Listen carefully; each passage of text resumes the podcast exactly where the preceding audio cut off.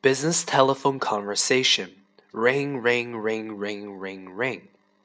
Hello, diamonds galore. This is Peter speaking. How may I help you today?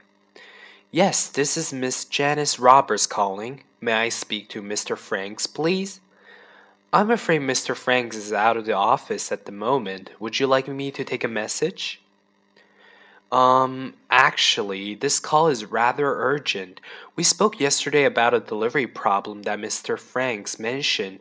Did he leave any information with you? As a matter of fact, he did. He said that a representative from your company might be calling. He also asked me to ask you a few questions. Great. I'd love to see this problem resolved as quickly as possible. Well, we still haven't received the shipment of earrings that was supposed to arrive last Tuesday.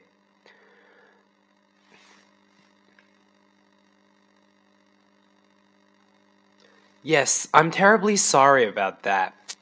In the meantime, I've spoken with our delivery department and they assure me that the earrings will be delivered by tomorrow morning. Excellent. I'm sure Mr. Franks will be pleased to hear that. Yes, the shipment was delayed from France. We weren't able to send your shipment until this morning. I see. Mr. Franks also wanted to schedule a meeting with you later this week.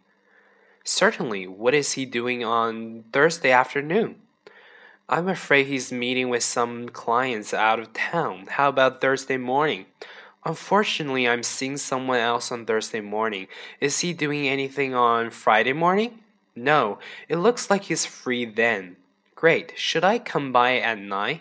Well, he usually holds a staff meeting at 9. Only lasts a, a, half an hour or so. How about 10? Yes, 10 would be great.